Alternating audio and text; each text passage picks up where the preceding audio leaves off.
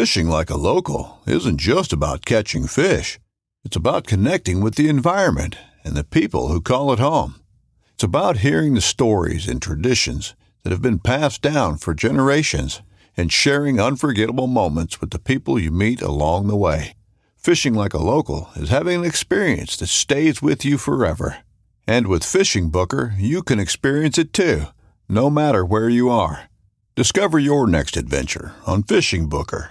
This upcoming concert season will be all about the boots, and Tecovas is your stop for the best in Western style. Tecovas has seasonal and limited edition offerings this spring and summer, including men's and women's boots, apparel, hats, bags, and more.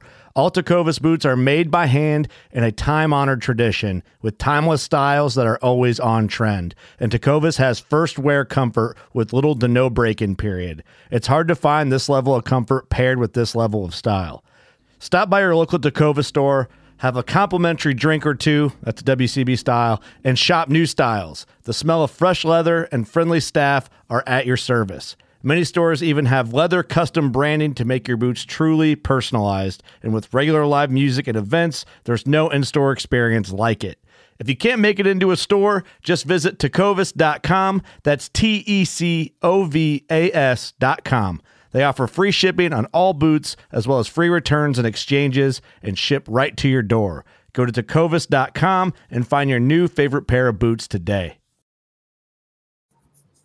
Yak Gadget, made in America, based outside of Nashville, Tennessee. Yak Gadget offers all kinds of storage accessories, quick mount motor mounts, anchor systems, track mounted accessories, even paddles. Go to yakgadget.com and get your kayak decked out for your next trip out on the water. The 153 Bait Company, based in Troy, Ohio, make everything from plastics to custom painted hard baits. Hook them hard and hook them off. All of our baits are made to order and all of our hard baits are hand painted to order. So go to the153anglers.com to place your order today. Based in Santa Ana, California, Bioenno Power provides the highest performance lithium-ion phosphate batteries for the marine market. These batteries are 1/4 the weight of sealed lead-acid batteries, provide over 2,000 to 3,000 charge cycles, and a 10-plus year service life. These batteries can be used for any deep cycle application, including running fish finders, trolling motors, live wells, and LED lights. For more information, visit bioennopower.com. That's BIOENNOPOWER.com or contact dealers nationwide. Welcome to the Paddle and Fin Podcast Network. This is the Final Cast segment with your hosts Brad Hicks and Josh Eldridge, where we cast our final opinions on all products good and bad. Welcome to the Final Cast.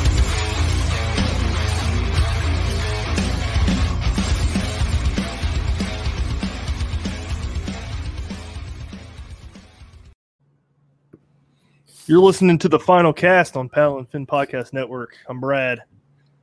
What's up, Brad? What's up, man? How's it going? What's up, Brad? What's up? I like that. I don't think we've ever had a guest come in like that. That's awesome. Hey, you know, I got to bring myself here, so let's go. We have a cool guest tonight, man. Something we haven't done on the show. We're going to talk about guide fishing on Lake Erie with Captain Andrew Full. Welcome to the show. Hey, thanks, guys, for having me tonight. Glad we were able to make this work. I know we tried last week and some things came up, but here we are. So thanks again for having me on. To be honest, it feels kind of funny without seeing Bailey's face on the screen here, because I see him like 2-3 times a week and then talk to him 100 times. And now he's doing his whole working man gig, so I don't talk to him nearly as much now. So this is nice to see some fresh faces, I must say. Heck yeah. So let's start off with that. I know you are co-host on the Serious Angler podcast, but how long have you been doing that? And just let everybody know what it's all about. So what are we at now? I think we're going on like episode 240. We might be past 240. We're somewhere in there. I joined in at episode 100. I believe we made that announcement a little over a year ago. We were running 3 episodes a week. We've since cut it down to 2 because we're just insanely busy with everything that Bailey has going on, everything that I have going on. So we're just trying to make it work, bringing Just the stories of every angler we come across that we think would be fun for people to listen to, and maybe even get some information out of them on what's going on, trends. You know, you guys do basically the same thing. You talk about baits a lot, right? Bad, good, lunker hunt spiders. Let's go. So, you know, whatever. But yeah, we're all doing the same thing, right? We're talking fishing.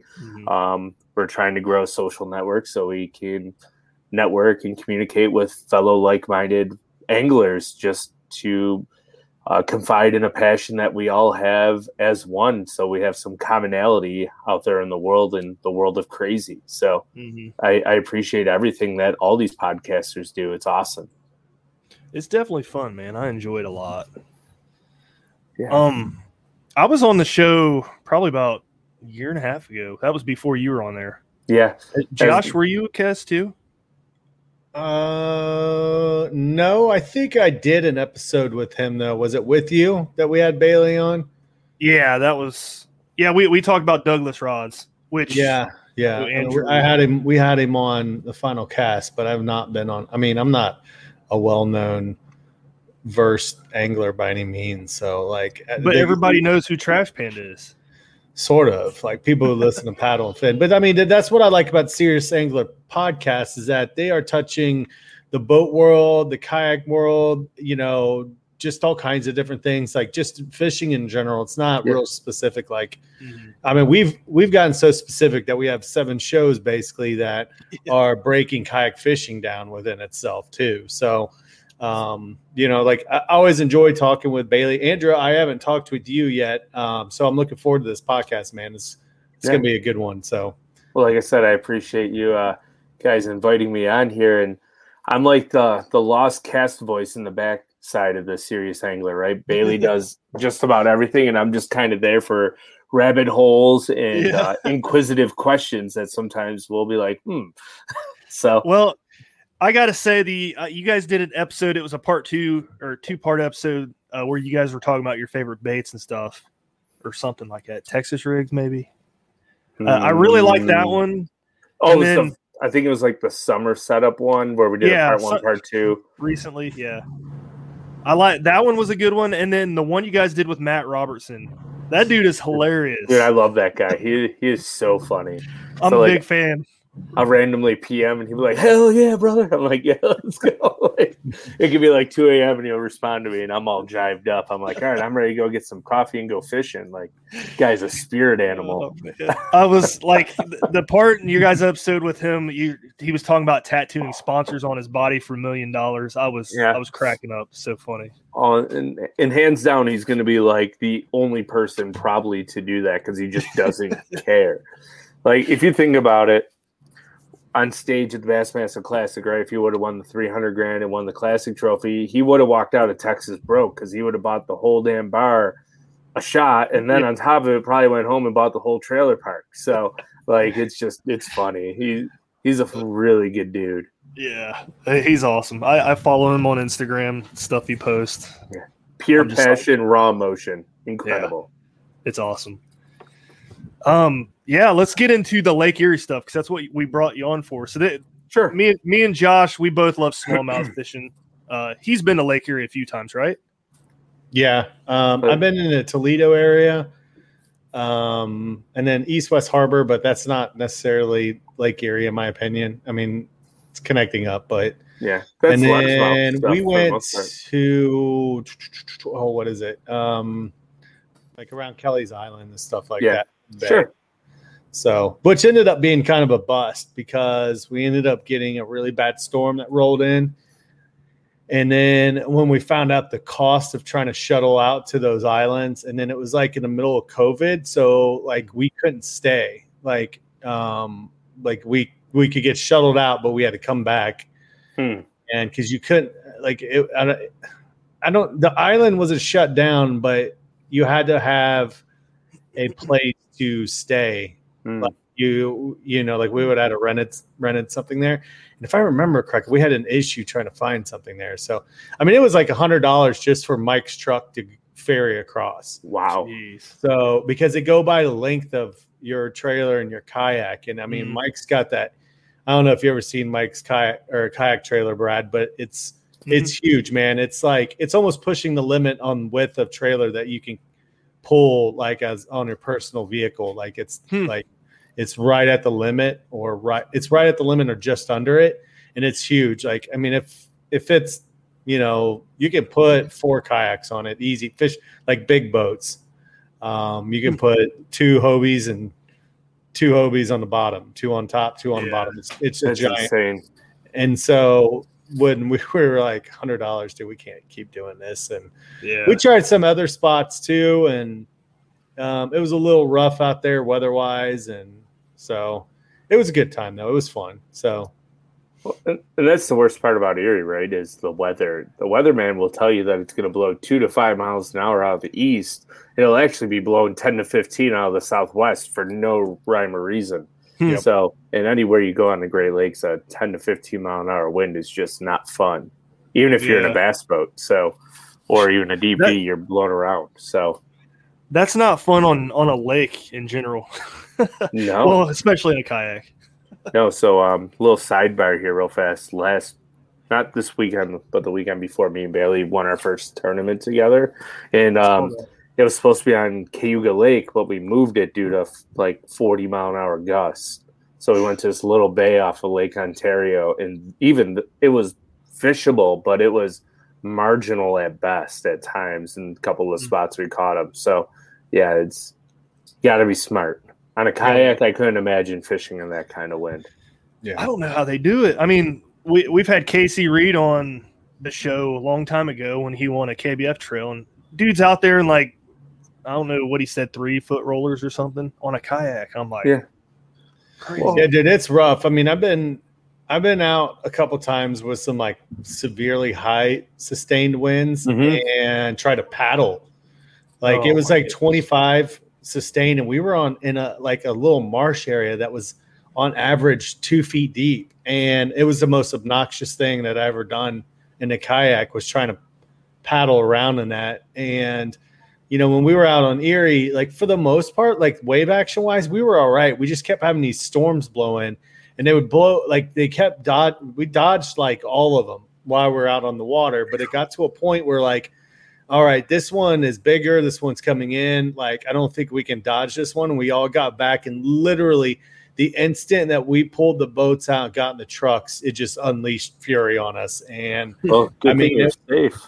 Yeah. I mean, we got back. We saw it coming. We're like, all right, let's just head back. But the best part was, as that storm front was moving in, it was hitting us in the back, right, on our way back to the ramp. So pushed you. And it pushed you like you were surfing the waves. It was awesome, dude. That's incredible. You would pedal real fast, and then the wind would gust, and you just coast at like 7 miles an hour. I love it. Like that is my style right there. Like that's what I'd be doing all day. So that's awesome. But yeah. But yeah, my buddy Mike, he grew up, his dad's had a camper type deal on Lake Erie for like as long as he can remember. He grew up as a walleye guy, and so his dad has a place just outside of Toledo, and you know, he loves to try to go up there, but he's very cautious about it. He's like, I'm telling you, dude, he's like, even when you're in a regular boat, that place can get scary real fast. So he's like, when we're in these kayaks, he's like, if I think that it's, you know, it's going to be a bad call to get out on the water, I'm going to let you know. So, you know, I won't go out there unless I know the people I'm with have experience out there and they know what to look for. There's no reason. I mean, you can get in so much trouble so quickly. Some of the things I've always heard Lake Erie guys, you know, like Brad, you know, Chuck Rolls and stuff. That guy, he fishes it every day. He's the kind of guy you'd go out with. Right. And, you know, having I don't know, what are they, some kind of sat phones that those guys carry out there, you know, get the proper kind of, I don't know, devices to have out there. 'Cause you know, your cell phone could become obsolete real quick, you know, get you in trouble. Yeah. Whole world of pain. Oh yeah. So it's no joke. You know, I paddled for a long time and got a pedal drive last year and ended up having to get rid of it. And the pedal drive definitely helped in lakes, but you know, it doesn't solve everything, man. Those waves get big enough, dude. Sure. It gets scary real fast. So, absolutely. And Erie is known as like one of those places where it's like okay, you think that the wind is coming in a certain direction, but like Andrew mentioned, all of a sudden it's going the other way, and you're like, okay, so waves are coming at me and coming from the side. Like, yep. Yeah. Why am I moving from south to north, but I'm blowing east to west? What is going on here? Oh, it drives That's me weird. Insane. Drives yeah. me insane. The one day this spring, I was on a guide trip, and we had a strong northeast wind, like 10 to 20. So we can get out in 10 to 20 northeast winds. But the day before, it blew like 35 out of the southwest. So we had these like 3 to 4 foot residual rollers still coming up the lake with this north wind capping onto these rollers. It was the weirdest boat navigation thing I've had to deal with in a while. But you sit down and the wind was not quite strong enough with the current. So you're still drifting into the wind because of these residual rollovers. And Buffalo has a ton of current, and people don't realize how much current we have because of the Niagara River. But, we're still drifting with the waves at like 0.8, 1.2 miles an hour with this wind blasting us like in our face. We're like, this doesn't make sense. Like my first two drifts were just all wrong because I'm like, I should be going that way, but I'm going this way, but the waves... With threats to our nation waiting around every corner, adaptability is more important than ever. When conditions change without notice, quick strategic thinking is crucial, and with obstacles consistently impending, determination is essential in overcoming them. It's this willingness, decisiveness, and resilience that sets Marines apart. With our fighting spirit, we don't just fight battles, we win them. Marines are the constant our nation counts on to fight the unknown, and through adaptable problem solving, we do just that. Learn more at marines.com. Just don't. big old washing machine. Yeah, exactly. Like, and we still caught the crap out of them, but it took a few minutes to figure out what the heck was going on. And then once I realized what was happening because of the waves from the day before, sure enough, the wind switches to the southwest and my drift starts going again at like 4 miles an hour, and I had to get out of Dodge. Mm-hmm. So, because we went from 3-4 foot residual rollers with the north wind kind of killing them out to actually 3 to 5 foot waves at like the snap of the finger capping. And that's just not cool. Yeah. So, you ever have any close calls in a boat? What do you mean by close calls? Like just getting stuck or just spearing waves? Anything, just waves coming over the sides or fear of flipping or falling off or something? No, I've never had a fear of flipping or falling off, but there's been some like questionable ones. I had a couple clients out and I'm running in a different storm where the wind picked up. I was like, we have till 10 o'clock to catch them. And I'm like running it at 9:50 and my trim switch went out on my motor.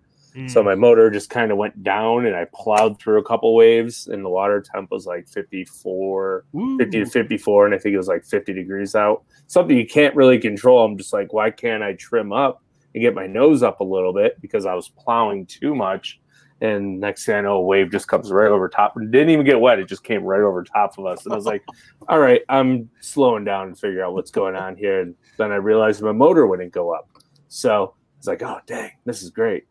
Jeez. So idled in at like 3 miles an hour, 3 miles from the break walls in 3 to 4 foot waves. That was fun. Mm. Yeah, that's one of the worst experiences I've had. I've been out there in thunderstorms where you're just on the water and it's sunny over you, but it's just black wall all around. And you go to cast, your line goes 50 feet up in the air, and you can feel your rod vibrating. Been there a few times. That's crazy when you can hear it too. Yeah, it's like, oh my goodness. Oh, it was fun. And we're catching them too, so it was really hard to leave, you know. So here's the funny thing for you. Your line is floating in the air, right? And there's like no wind. So you're like, oh man, I'm going to die. And all of a sudden your line jumps. So, and you're like, was that a fish? And all of a sudden you pull and it's like a 4.5 pound smallmouth and you're fighting it. And their braid is trying to float in the air. We're like, we're out of here. Like, it's so weird. It's so weird. Like every time the fish would jump and you get slack, you'd see your line rise. Yeah. Like, I don't even know how you'd keep them pinned in that case. It's just wild. Like there's enough tension, but like just when they would jump, like when you want to stick the rod in the water, when they would jump and you would get that like half second of slack, you could watch your line rise like a foot above the water and then go back down. Jeez, just spooky stuff. Like, don't recommend it for anyone. Yeah. So But yeah, those are probably my two like closest, scariest calls. I've had a couple buddies where they've been out there, like the boat has died, like they lost all power and sunk their boats up on beaches and stuff.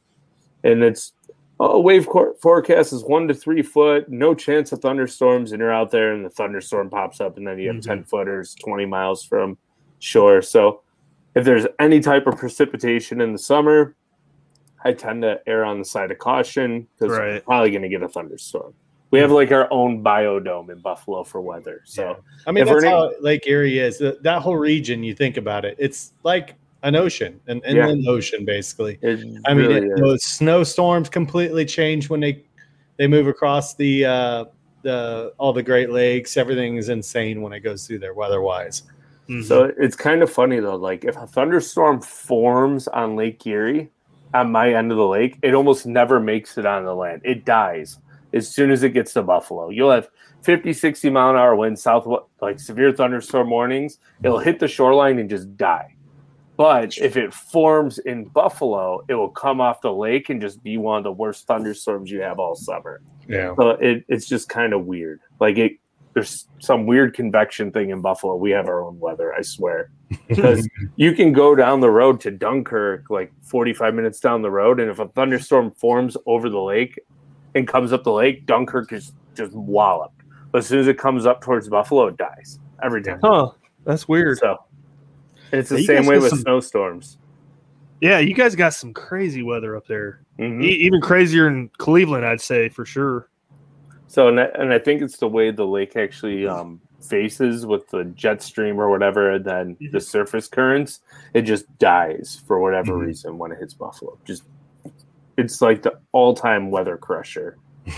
So, I want to go visit Buffalo, man. Yeah, I always want to go there. I'm real big on like towns with big sports traditions.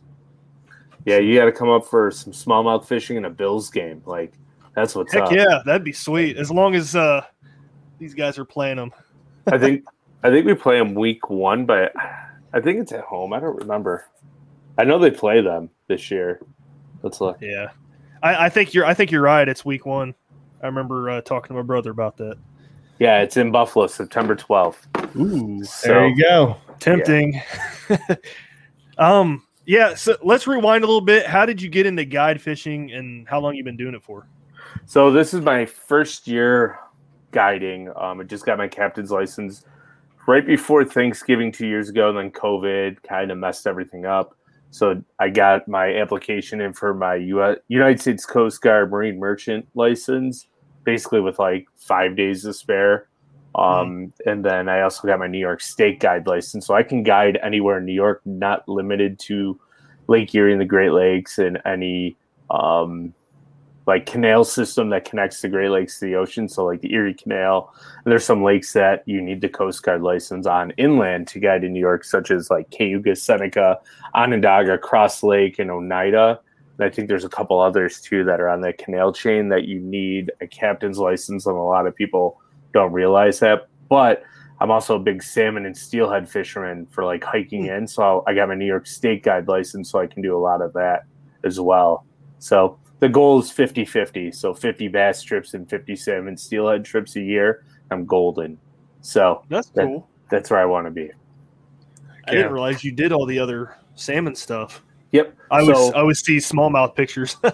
Yeah, so I don't really showcase all that too much. I didn't do it too much last year, but I actually grew up. When I was 17 years old, I learned how to stream fish for steelhead, and it really taught me a ton about smallmouth. So smallies and river systems set up almost identical. And Buffalo is, if you really think about it, if you were to come up here and see the current we have, it's just a big river system in Buffalo. So and I was able to figure that out relatively quickly when I got my first boat on how they set up about 10 years ago. And I've just been knocking their doors off ever since, in my opinion. So I've always heard that as well. Like trout and salmon, they all set up pretty similar to smallmouth bass. And that kind of brings me to something. You guys have rivers there that probably fish pretty well then too, right? Oh, yeah. For smallmouth? Yes. So the Upper Niagara and the Lower Niagara don't get the credit they deserve, like the St. Lawrence, because it's so big. Mm-hmm. I mean, on any day on the Upper Niagara in the summertime, if you get like an overcast, kind of rainy day so the pleasure boats don't come out, you can catch 80 to 150 fish, and they're all over 2.5 pounds. Wow. So, but you're fishing in 3 to 5 mile an hour current too, which is the fun part. Yeah. Yeah. It's, I don't think our river's that quick. Is it, Josh? Maybe in some spots. Now you got to remember the elevation change is happening, and you know, it's our rivers around here are relatively flat. So yeah. When I think of Ohio, I think of like the Grand River. I think Conneaut, which is the Grand River, is a pretty big river that it's a Lake Erie tributary that flows into Lake Erie. That's the big one. Conneaut, which kind of flows into PA, which is all eastern Ohio. I don't know too much about your side of Ohio besides maybe the Ohio River. Right. So. Yeah, I'm about an hour away from the Ohio, and I've never even fished it. But I've heard it's pretty quick. It's interesting. Yeah. That'd be cool. I don't know. That'd be cool to get out there and try it, though. I just don't know where to start. Yeah. Well, you guys can always hop on my boat. So, you ever been down this way? No. I was talking about up here. Oh, so, okay. Sorry. I was about to say. No, I've never been in the Ohio, so I don't have plans to fish it unless I have to. Yeah, so. It's all good. So you mentioned you have a license for guiding. What all does that entail? What all do you have to do to get that? So for my marine merchant license, it was the hardest test I've ever taken in my life. There's 4 tests. There was chart and plotting. There was general navigation. I can't remember them all. Actually, I think I have it here. All my test scores. Hold on. Because so I have a memory of what everything was. So I think I have it in here. My wallet is an absolute mess with all my receipts I have to put in. Did you have to like take classes and stuff also for this? Yeah. So it was 8 weeks, 2 nights a week, 4 hours a day. And I studied probably 120 hours. Wow. So there was chart and navigation, general rules, deck gen, which is like all of your safety equipment and stuff, and then deck navigation. So it's like buoys and stuff like that. Mm-hmm. Just so on 2 of the tests, on one of the tests you had to score 90 and above. No, 2 were 90 above, 1 was, and the other 2 were 70 above. The ones you had to score 90 and above were 10 questions, but they took 2.5 hours to get done. The test. Yeah. And then the other ones were either 50 or 100 questions, and you could only get 30% of it wrong. And I mean, I think I did okay. Nice. But for like, it was the most insane 8 weeks of my life. I'll bet. I've never actually talked to somebody that's actually done this, so it's kind of interesting. So I have to go back and find all my books because I'm pretty sure one of them is supposed to be in my boat. But I have course books of about this tall. And you had to know like every fog horn and anchor light for like a tugboat on the Mississippi River. Mm-hmm. Really? It's like, when would I ever see a tugboat on the Mississippi River and be driving it? But I need to be prepared for that situation. So... That's just in case you come down to the Ohio River. Right. Yeah. So I guess that would be the closest place that I would deal with it. Or and then they pull you over and they're like, "We need a driver. This guy had a heart attack. Andrew, can you help us?" Yeah. I don't think I'm actually qualified to drive a tugboat per se, or like one of those barges.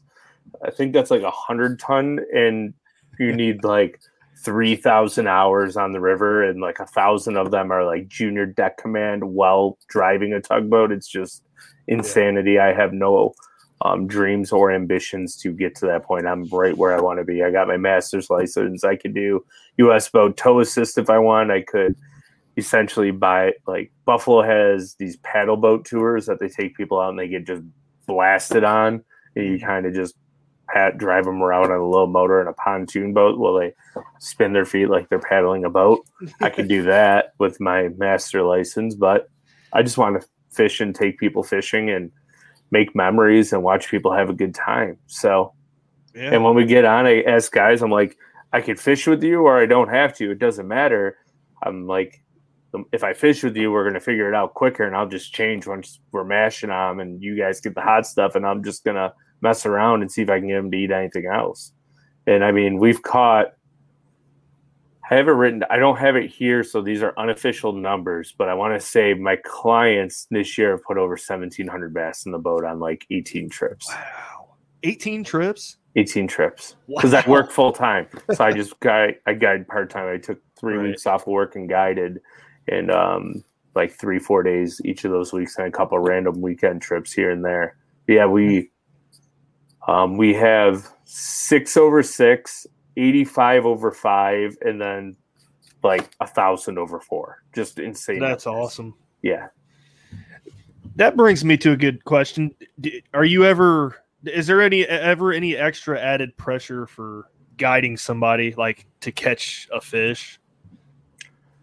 Yes and no. So to start, I'll be like dead truthfully honest here. I have cherry picked my way through the start because I wanted to have an easy transition into guiding. So I've taken a lot of people that are actually like kayak anglers that fish tournaments, or guys that have boating experience that have just never been to Erie and they want to see what catching big smallmouth is like. So I tend to cater to those type of anglers and guys that I know that aren't going to burn my spots. So, I mean, I have taken a couple of these guys to like the juice, you know what I mean? Like you protect that from some people.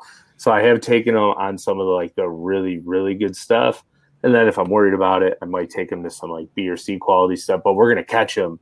So it doesn't matter. I have over 1,000 waypoints in Buffalo of good stuff. So I'm never really worried about them not catching a fish. It's just how big a fish are we going to catch? Right. Because now we're getting into that weird part of summer where we can go out there and only catch 10 pounds for 5 fish, or we can catch 23 pounds for 7 bites. Mm-hmm. So this is my least favorite time is July, because we're coming right out of the spawn is just ending in Buffalo. Mm-hmm. So we're going through a weird transition phase right now. We have a ton of fish that are post-spawn in the summer pattern, and we don't have too many that are in that post-spawn, so all of our summer fish are dispersing and going out into their single 1 to 3 fish groups all over the place. Then we have some post-spawn fish that are super finicky because the water is so warm for so early in the year that it's all over the place. The one day you can go out and catch 70, the next day you're going to catch 5. Right. So that's what we're dealing with right now. That blows my mind because our spawn down here was beginning of May, right? Something like that, Josh? I want to say mid-May, somewhere like that. It was a little earlier this year just because we had a really big warm front that came in May. Mm-hmm. So they pushed we up, had that too. And the water temperature jumped up like 10 degrees in just a few days, and then it dropped though right away. It was really weird because then we got like the 30-degree weather back. Like we hit, I think, 80. And then literally within 2 weeks, we were back down into the 50s and then 30s at night again. That was stupid, man. Ohio's so bad for it. So it was the same thing here. It was like the second week of May, we went from like 50-degree days to 85-degree days. And we went from 45, 48-degree water temp, and we're just blasting like 120 fish a day to 85 degrees. Water temp jumped in the mid-60s to 70-degree surface temps. And the smallies went from the main lake to the spawning ground in 3 days. We're on beds, digging up gravel, and then 3 days later, they were gone. Yeah. So that was our first wave, and they were all giant fish. So we went in there and beat up on spawners for a few days because they were just gone on the main lake. Mm-hmm. And now they've been slowly trickling. Like we get like 4 waves of spawners every spring. It starts the second week of May and goes all the way till about the first week of July. So... last Wednesday night, I fished the Derby with my good buddy Jeff, who's my Wednesday night, Saturday tournament partner for we have a Sun Life Marina trail. And we were catching fish on bed. Like 100% no doubt in my mind that we were catching spawners. Yeah. Are you flogging for them too? I would if I had a flogger. I know how to use it. Okay. But because we had so much weather and the water was kind of off, you couldn't see them. We're fishing 8 foot of water. We had 1 foot of viz. Yeah. So I was watching MLF last weekend on St. Lawrence, watching those guys just flog with drop shots. It's like, this is cool. If somebody should have ran a game to take a shot every time a wave hit the flogger off somebody's face, there would have been a lot of sick people in the world because a lot of those guys got punished. Mm-hmm. So it's kind of funny to watch them holding the flogger like right over their eyes, and you see them like back up because their eyes are watering because they took it so hard off the ringer. So yeah, I was like, oh gosh, like you poor guys. I do not want to be in that situation. I saw Jordan Lee posted a picture on his Instagram of he actually got a real good picture through the flogger. Yeah, a fish on the bed. I was like, man, that's a good picture. Yeah, well, that's what it does, right? So. It's just this big magnifying glass, really, that takes all the glare out. So when you cover it in black, no light gets through. So funny story, if you watch day one, if you go back and watch day one of MLF, they all had orange floggers.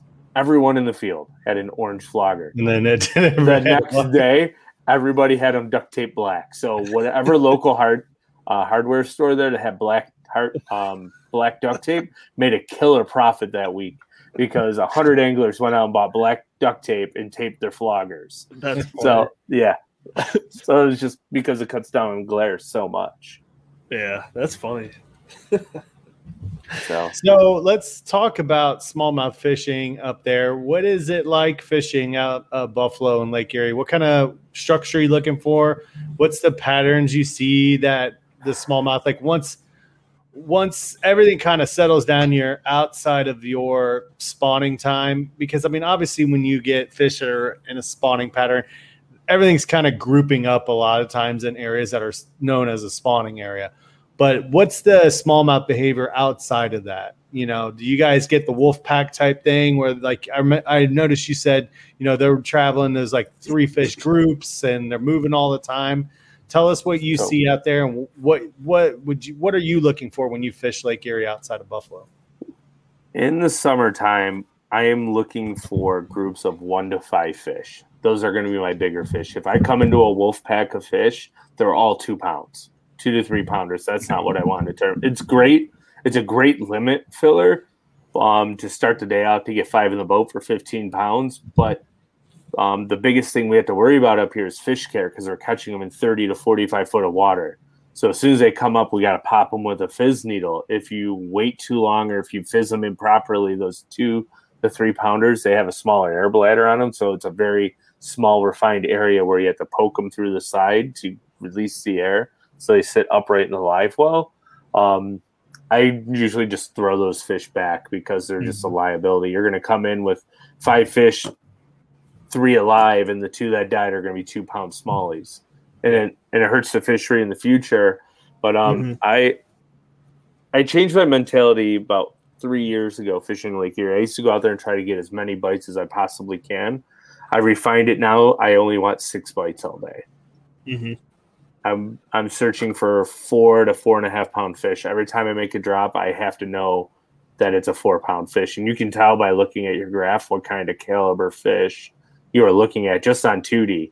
So if you just get blue, right, blue, a little bit of red, that's probably a 3 pounder. If you get a blue with a red and then all of a sudden a little yellow in there, you're probably going to have a 4 pound fish. If you get some blue, red, and a lot of yellow, that's a giant. So, and basically the biggest way to tell the difference between that and a sheephead is the sheephead is going to be very elongated and flat on your graph. The bass is going to look like a big old piece of lasagna that just came fresh out of the oven. So like it mimics the bottom structure going through those waves and how they move. And that's what you're looking for, just piles of lasagna. You can apply that to any body of water too, right? Yes and no. I haven't quite figured them out on the Finger Lakes per se, like you can on Lake Erie.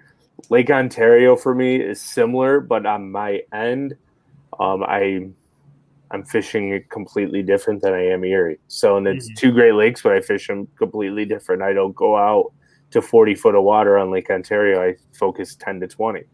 And when they're in 10 to 20 foot, you don't get them like lasagna. They look completely different. A lot of times when you come over them, you'll have a little bit of that lasagna, then they'll fade off when you're in the shallower water. And depending on the way they fade off on your graph is also the the way the fish is positioned. So if you have your graph, let's say it's reading right to left usually, right? I think is the way it would read. Yeah, right to left. If it's fading off to the left, that fish is probably going left. If it fades off to the right, that you know that fish is moving to the right, so you know where to drop your rod based on transducer position if you're spot locked right over top of them. Interesting. Yeah. You'd be a good candidate for the Bass Fish for Noobs segment. Yeah, I guess. So, I mean, that's like general electronics. It gets a little more complicated than that. You can dumb it down. I run Lawrence Lives. It's Pallet 12, I believe, is the pallet I run.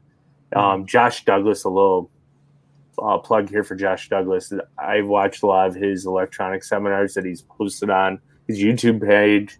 And this pallet is, when I do electronic training for some clients, this is the pallet I automatically set them to because it's a hard brown bottom. And whenever you find something hard, like it's hard brown bottom, which means it's just the bottom, right? As soon as you find something hard, it will change colors. So you can kind of tell that it's a rock or a gravel transition to rock. And all of a sudden you'll see by that rock, we'll say the rock is green. It's super hard. And all of a sudden right next to that rock, you'll see a little bit of blue, red, and yellow. But like there's a smallmouth. If you're on pallet one, the standard Lawrence settings, everything is red and yellow.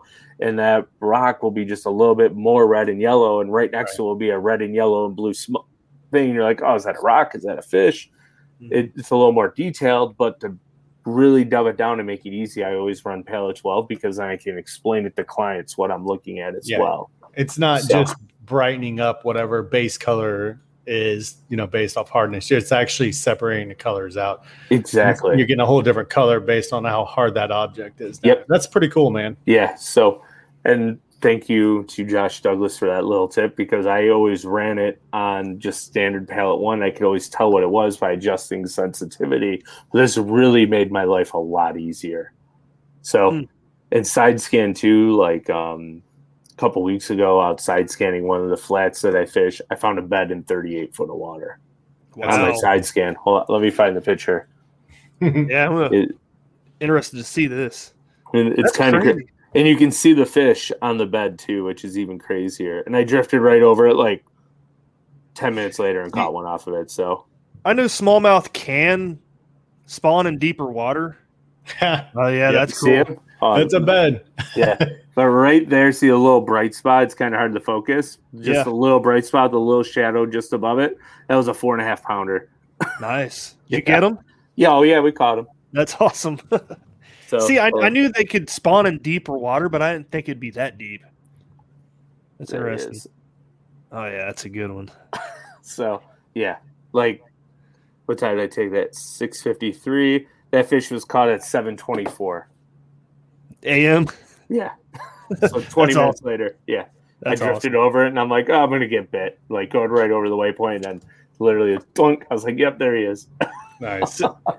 So when you do see something like that, you immediately hit like the waypoint button and then like turn around and cast, or no? Because I was on a guide trip, that whole area. And without giving any like hints or juice here, I have probably 700 gravel spots in that area that it's just loaded. So I just kind of set up based on the drift. Every time I move to, the biggest thing that people will do out there is they'll automatically at the end of the drift they'll fire up their motor and they'll run like a bat out of hell to the side of the drift.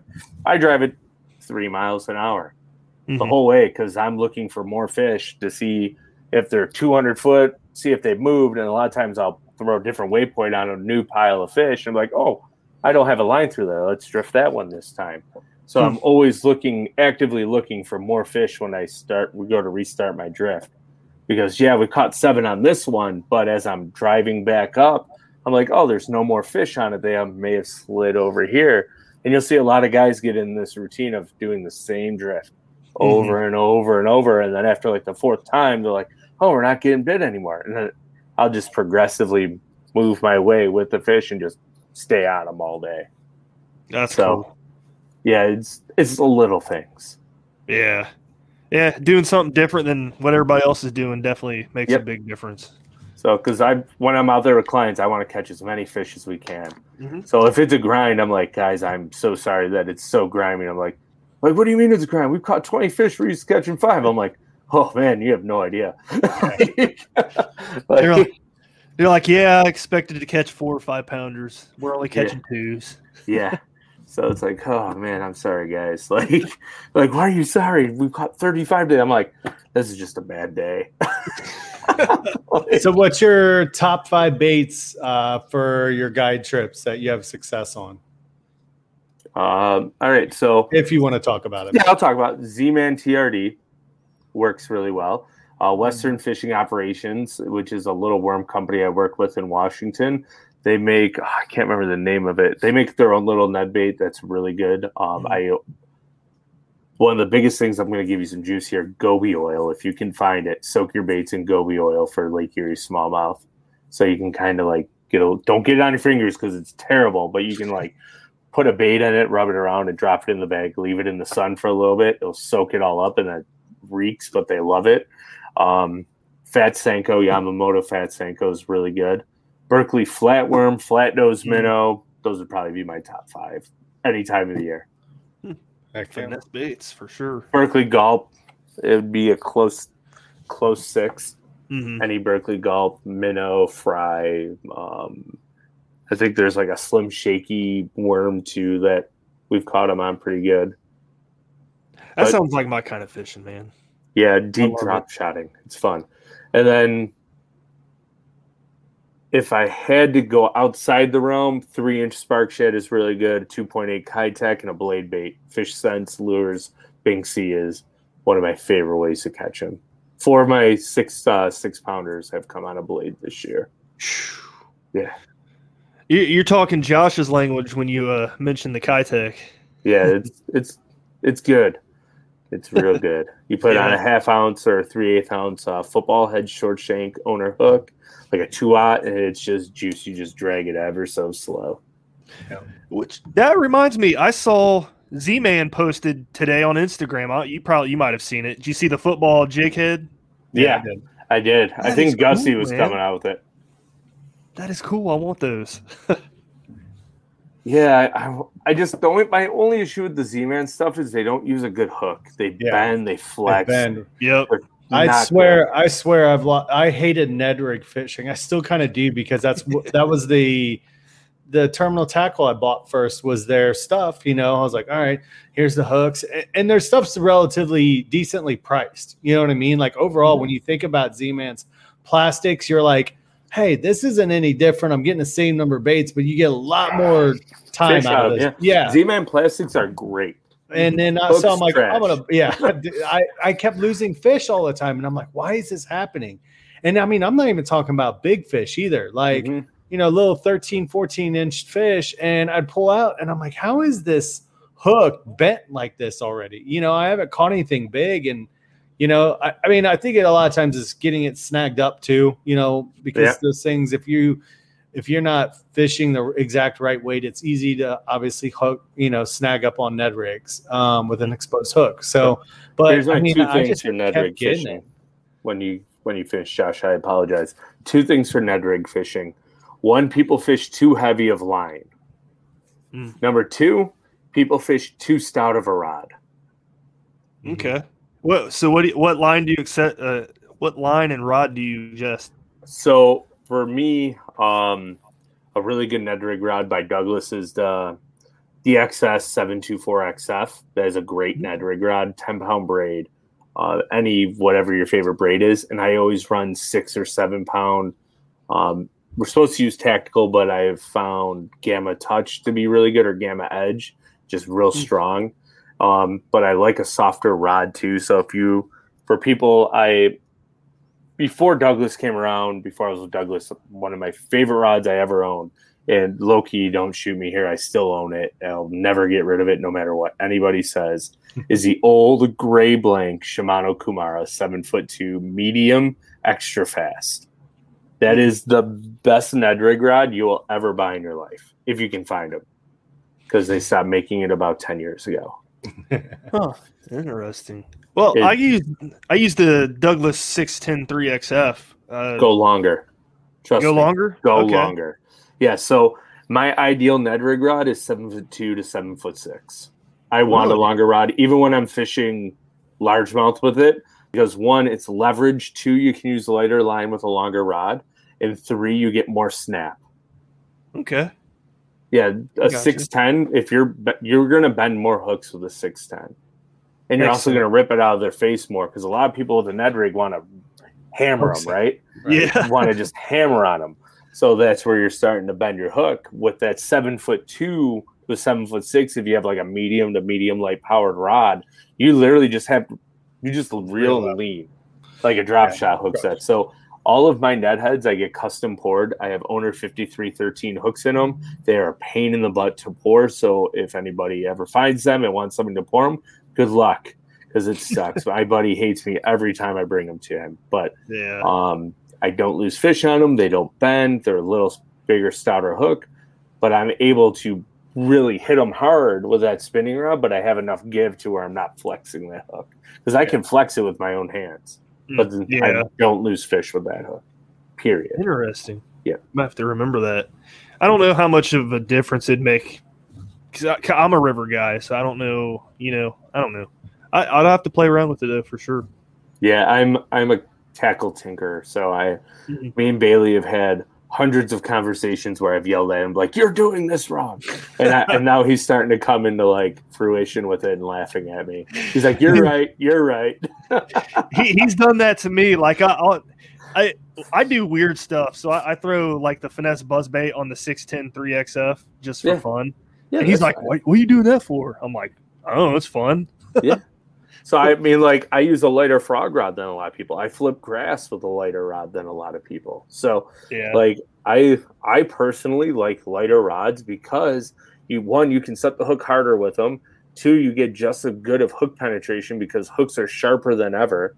And three, if you do get into a sticky situation, like they're all wrapped in a brush pile with a softer rod, if you just keep leaning on them, they're going to find their way out. With a stiffer rod, you're putting too much pressure and you're going to break your line. Yeah. So I like my go-to rod is like a 7'4" medium heavy, like a 744. I can do everything with a 744 through Douglas. I can flip jigs. I can flip Texas rigs. I can frog fish with it. I can throw a buzzbait, a spinnerbait, a chatterbait. Doesn't matter.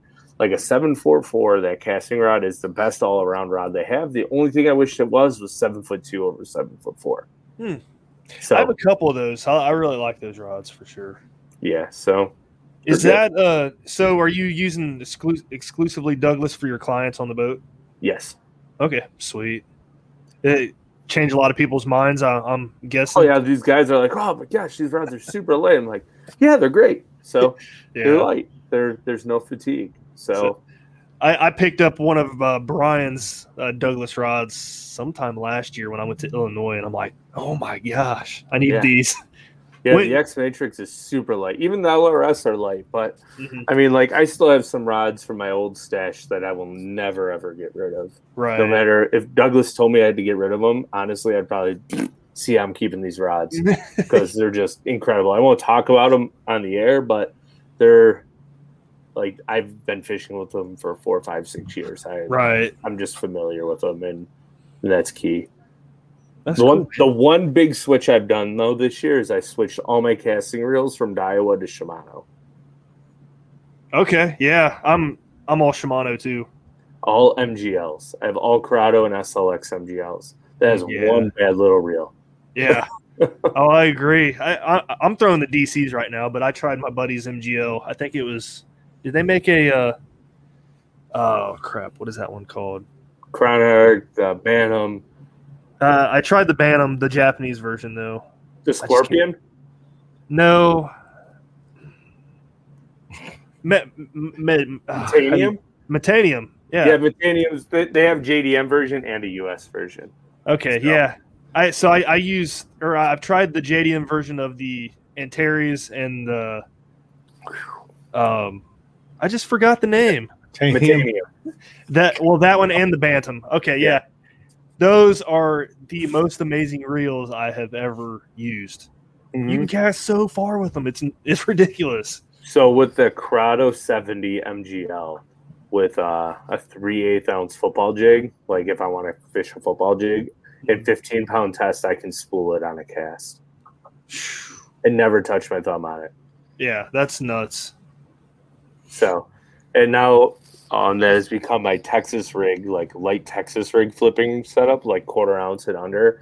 And I can skip that dang thing underneath the dock so dang far that I never thought was possible. Like any other reel, I had to use 3/8 to a half to get the inertia I get on that reel with a quarter ounce or lighter. Right. So it's just insane. I would, if I could go back and do everything again, I would buy all Corrado MGLs. Yeah, I like the Corrados. $230, I buy them. All my reels from SFT or Omnia, because to New York State it's free shipping and free tax. So, like, why wouldn't I do that? Yeah, I can't beat it. That's awesome. Josh, you got anything else? No, I think I'm good, man. I appreciate you coming on. Are we wrapping it up? Yeah, unless Andrew wanted to hit something else or anything. No, guys, whatever you want to ask, I can go all night, so it doesn't matter to me. So I'm sure we could talk Shimano for like 24 minutes. Good, but we could talk smallmouth. We can talk, dude. You know, if you have time this September, you guys need to come up in September, end of September. That's one thing. What's your prices? So. If it's two clients, it's $450 full day. One client, it's $400. Full days, 8 hours? 6 to 10, whatever we feel like fishing. Like, I'm pretty lenient on it. If you want to get off at 6, I don't lose money. If you want to get off at 10, I still don't lose money. So I don't care. I put a premium on the bass strips because that's truly like my one love. For steelhead salmon stuff, one person's gonna be $300, two people's gonna be $400, and then three people will be $600. So, but that's all stream bank walking, so $200 ahead. Okay. So, yeah. But does Bailey have a boat? Bailey has a Hobie kayak. He doesn't have a boat though. He does not have a boat. He's gonna be in a boat someday. I was gonna say, you know what we should do is plan a trip up there, Brad. And we can have the Paddle and Fin and Serious Angler shootout. But what we could do is we'll split up the team. Like, you go with Bailey, I'll go with Andrew, or vice versa, and then we'll shoot the whole thing on video. That would be a lot of fun. That'd be fun. Be cool. And we'll use kayak reels, so we don't weigh them. We'll just do measuring board. But then I can zip around all over the lake. Or you could like really handicap me and throw me trolling motor only. The only thing that sucks is you can launch wherever you want, right? So I have to use a boat launch. So that would be cool. No, they'd be like, you know what, dude, here, we brought an extra paddle. You have to paddle your boat around. I have a paddle in the boat. So. I mean, what kind of boat is it? What do I have? I have a TRX 189 Triton with a 150 Evinrude E-Tech.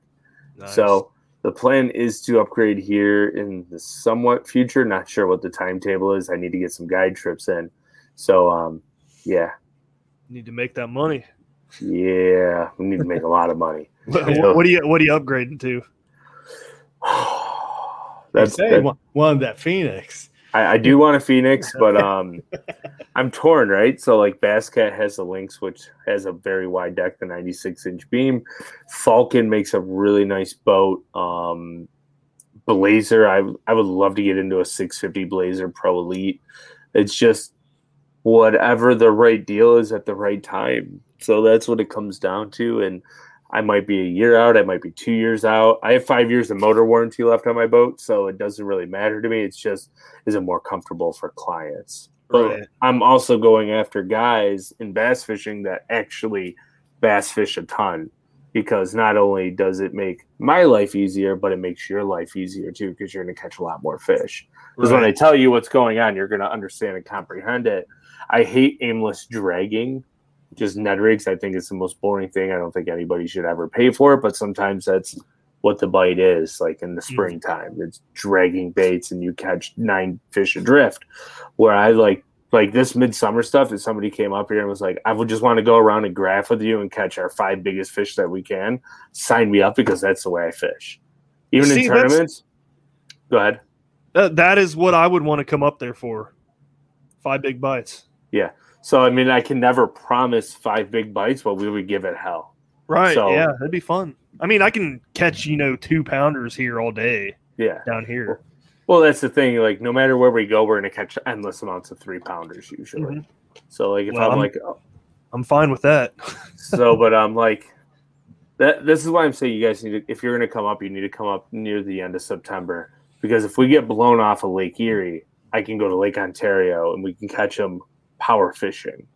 Crankbaits, jerkbaits, A-rigs, swimbaits. The Upper Niagara is the same thing. If we get blown off Lake Erie, we go to the Upper Niagara and we could sight fish our way to 24 pounds. Heck yeah. You can't do it. I wouldn't do it if the lake is open because you don't catch it, it's not guaranteed we're going to have a better shot at a giant in the lake. Yeah. But, I mean, like, if you just want to come up and just blast fish, man, we'll go river fishing and just crush them. So, and they're all 3 to 5 pounds, and most of them you can see. So. Sounds fun. Yeah. Yeah, man. And that's the other thing I should throw in there, too. I give multi-day discounts. So if you book 2-3 days with me, you do get a discount, but it depends on season, depends on weather, etc. So I'm very workable. I just want to go out and have a great time. And also, once this becomes my full-time gig, I have to make money. Mm-hmm. So that's the other deal. Right. That's cool, man. I hope you all like success with that. That's awesome. I appreciate it. And you guys got to come up and fish. That's what I tell everybody. So everybody that can fish, come fish. Yep. And if you don't know how to fish, we'll figure it out because I would still love to have you on the boat because we will catch them by the end of the day. Yeah. So, and one last thing. Sorry, tangent here. I do offer a $100 gift card for the biggest fish of the year. Right now, it is being led by a lady angler at 6 pounds and 1 ounce. Jeez. So she's got the fish to beat. Yeah, that's awesome. It was funny. I was joking around like 2 minutes after she got hers. I was like, oh, I just want to catch a 6-pounder. It's been like 4 weeks because they let me fish with them. I caught one that was like 6'4", like 2 minutes later. Yeah. That's insane. I was like, this is a really big fish. I'm sorry. Like, do you want to reel it in? No. All right. Like, it's a big one. What do you think the length on that fish is? It was 22 and a quarter. I measured it. Yeah. That's insane. Yeah. That day alone, we had 9 fish over 20 inches. Nice. Hey, see, I went 8 years without catching a 20 until this year. Down here.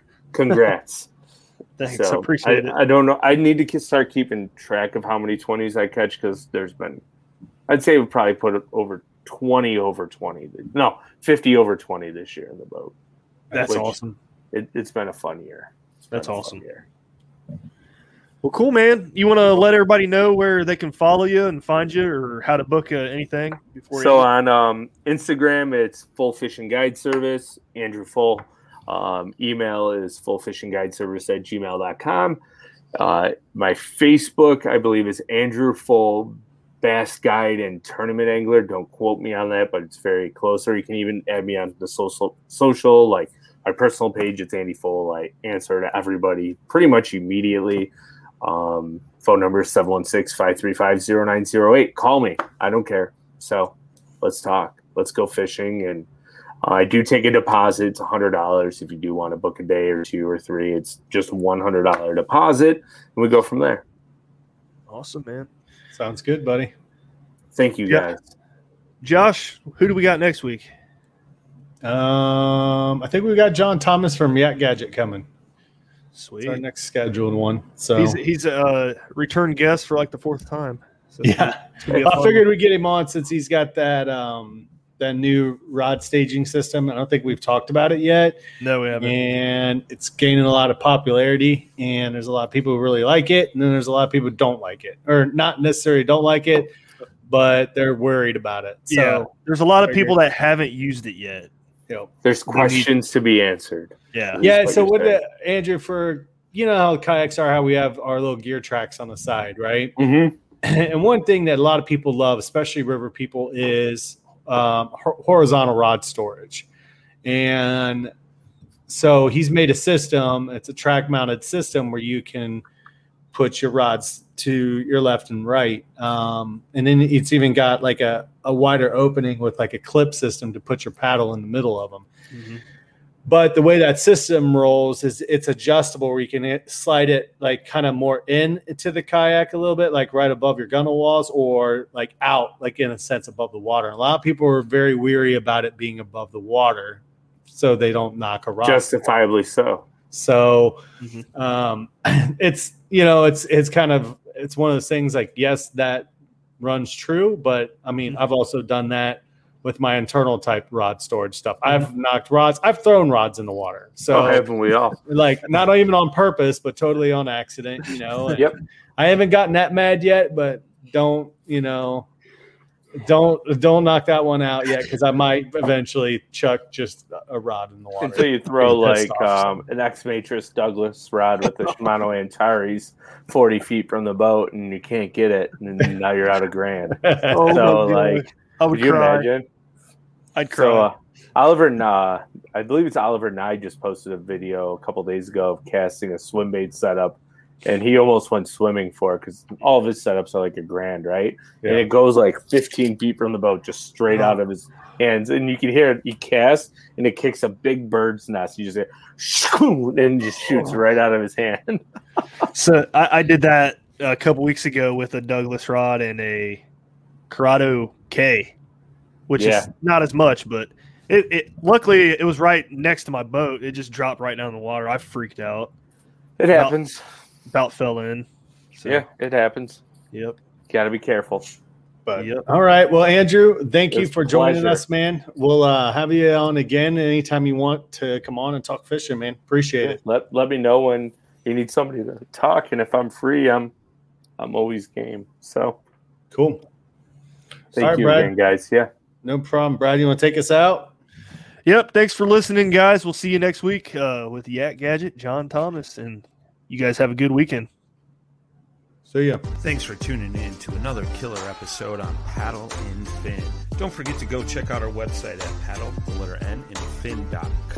Don't forget to check out the YouTube channel at Paddle and Fin. If you got a question, comment, want to hear from a future guest on a future episode, feel free to email us at paddle.fin@gmail.com. Don't forget to follow us on social media at Paddle and Fin on Facebook and Instagram. Shout out to our show supporters, Angler, the Angler button and app just makes for a better time on the water and creates a virtual logbook for every fishing outing out on the water. Shout out to Rocktown Adventures, located in Northern Illinois, for all your kayaking, camping, and hiking needs. Shout out to Jigmasters Jigs. When in doubt, get the jig out. Go to jigmasters.com.